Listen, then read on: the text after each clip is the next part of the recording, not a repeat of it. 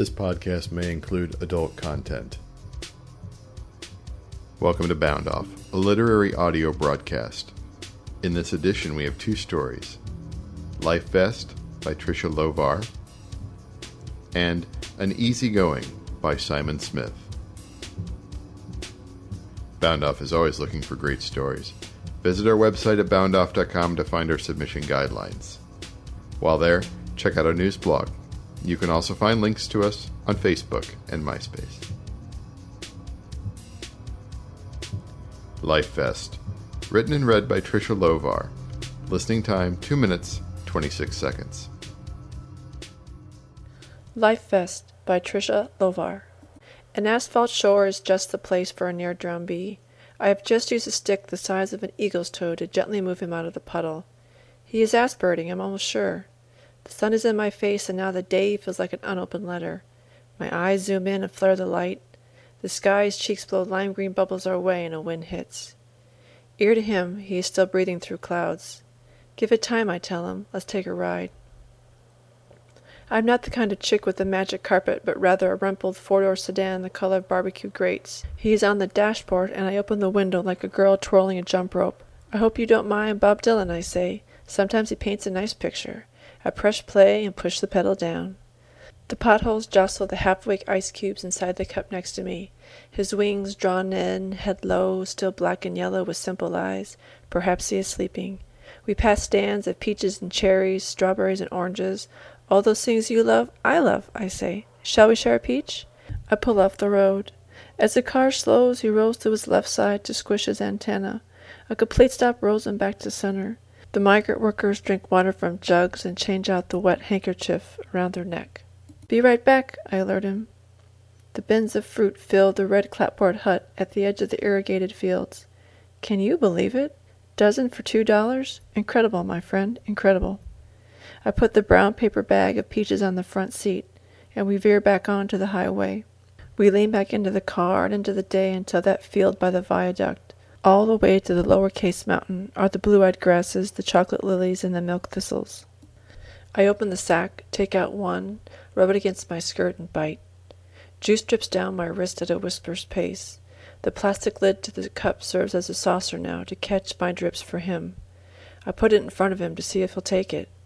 I am not sure if it is the car stopping or the mourning doves goo goo goo goo goo goo or the smell of the sweet juice but he comes out of the bee coma. His rhythm is back and hovering. I rest my elbow on the window's ledge as an airplane stretches out as the last noise in the sky.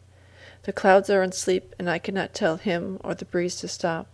His wings are writing words against my thighs and saying all the things I need to hear. The smell of wild roses makes us ache, and we live.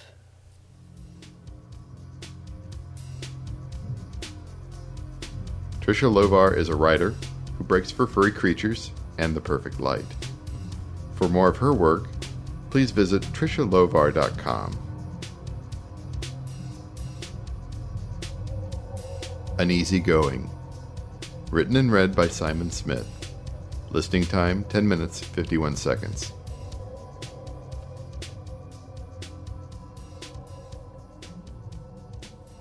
Ricky Coleman's family believed in reincarnation, when we were kids, Ricky told me that he was going to come back as a newborn tree behind the center field fence at our neighborhood baseball field, a chance offspring to one of the venerable maples that he would frequently splinter with his towering home run balls. Ricky died when I was a senior in college, although I'm sure it was Richard by then. One moment he was riding his rusty 10 speed with his signature bundle of newspapers bunged to the back, and the next he was flattened beneath the tires of an old boat sized Buick Park Avenue. Even before the accident, the baseball field had already been leveled to make room for a shopping mall, some chain restaurants, and a mammoth parking garage. Because the parking garage was the first thing in town higher than four stories, we had very little to compare it to. The only thing I could think of was a gigantic concrete water slide. All things considered, it was taller and wider than all the outfield trees put together, which I found depressing. It was my very first girlfriend, Melissa Baumgartner, who asked me what my version of heaven would be like. Her family was Catholic, so Catholic they had a plastic statue of the Virgin Mary perched on the lid of their toilet tank. At the time of her question, we were 15 or so, sitting at the foot of her small, fluffy white bed. It was a remarkably soft, clean bed, with plush, lacy covers and a knobby brass frame. Heaped against the pillows were endless stuffed dogs and bunny rabbits with blackened limbs. It was the kind of bed that only a verdant, demure Midwestern girl could pull off. We were sitting with our backs against it, feeding the record player some Fleetwood Mac and Van Morrison albums.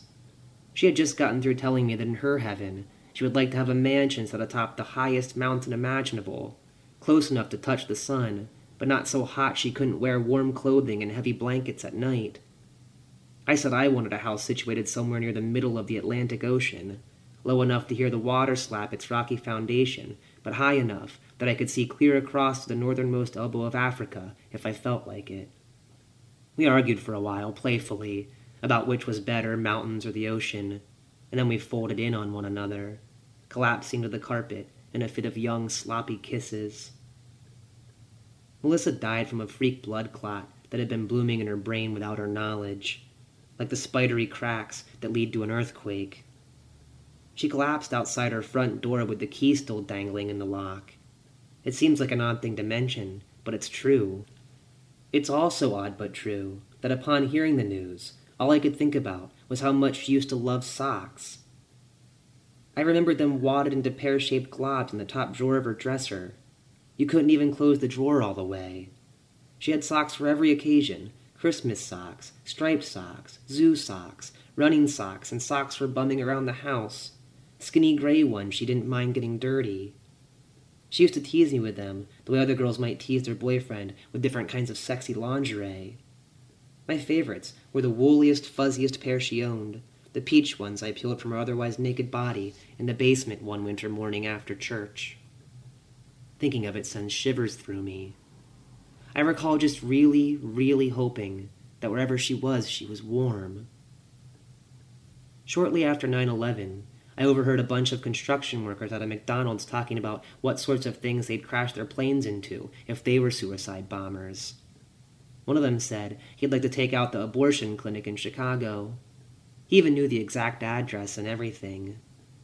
A buddy of his had told him that they kept the discarded fetuses out back in the dumpster, and that some of them had fully formed arms and legs. If there's so much as a finger, he said, the ropey veins in his neck bulging, one pinky. And then he stopped. He was holding his pinky in the air, and then he put it down to pick up his burger. He bit into the burger like it had wronged him, like he was getting even.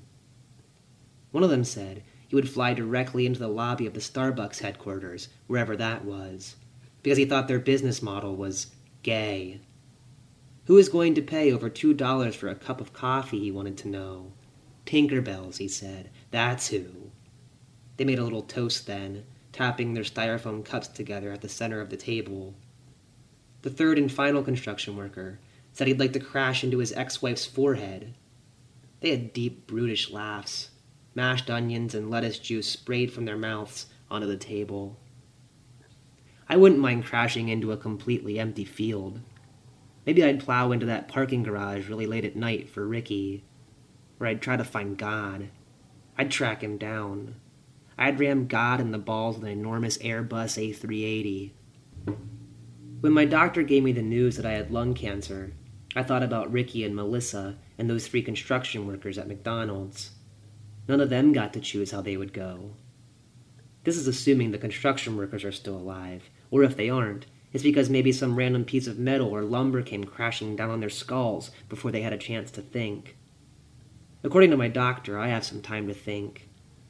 He, Dr. Bowie, gave me anywhere from six months to a year to think about it. The last time I prayed, really truly prayed, was with Melissa back in the 10th grade. We sat on the edge of her bed and prayed that she wouldn't get pregnant. She wrapped the rosary beads around her fingers, made a fist, and wept. I could feel the bed shaking, and I pretended it was God doing it. Kids are so good at make believe, it makes me jealous. The first few times I tried to pray after the cancer diagnosis, I prayed for recovery. It was a pathetic, delusional kind of whining, and it made me feel horribly dull and proverbial. After a while, I came to my senses and tried praying for a neat, happy death in general. I didn't know what that meant, but I thought praying would help me figure it out. The thing was, I didn't have the faintest idea how to pray anymore. I'd close my eyes and try to picture something soothing or holy, stained glass windows with the sun shining through, or a big wooden cross at the top of a hill with a great big shadow, but nothing would come. A few seconds into a prayer attempt, my mind would start wandering all over the place. I kept thinking about my last visit to the doctor.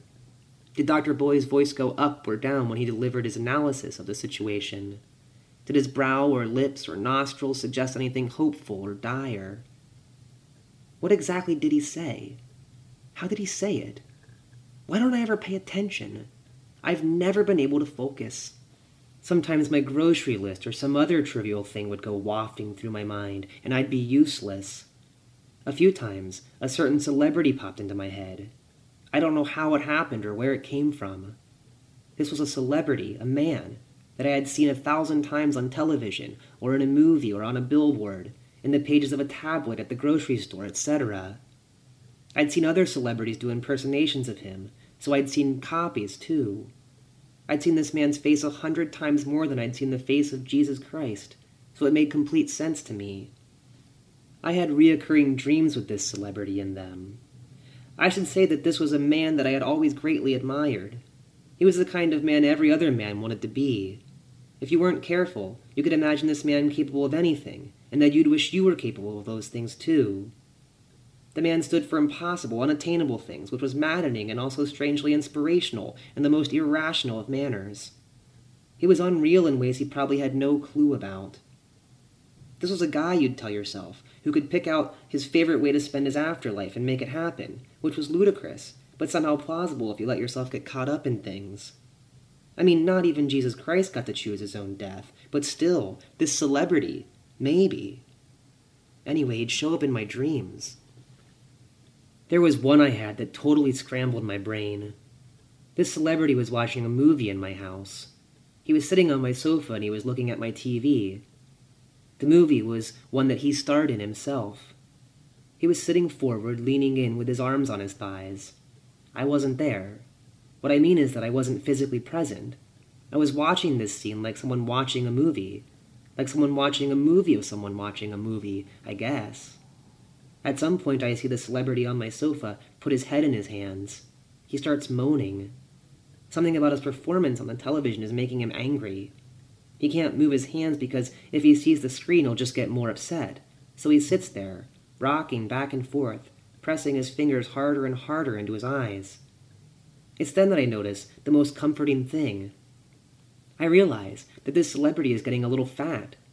I can see a bit of cellulite seeping out below his t shirt when he rocks forward. His hair has lots of gray patches. And something else. He has really gross, long fingernails with dirt in them. This changes everything for me. This makes everything okay. I'd like to have a little conference with myself, make some kind of peace, but I can't find myself anywhere.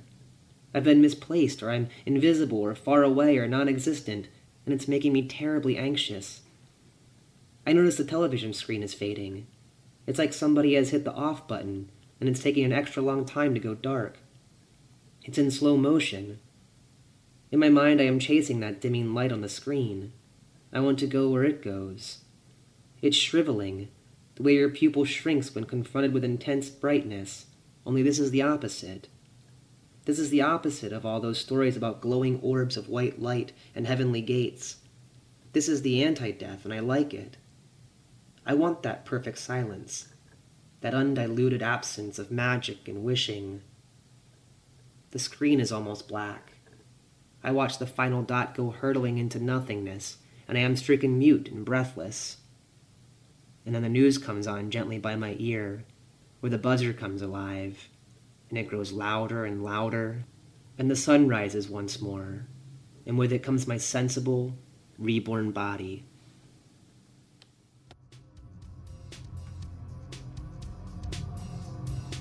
Simon A. Smith is a writer thingy who lives in Chicago with his new wife and a murderous orange tabby named Cheever.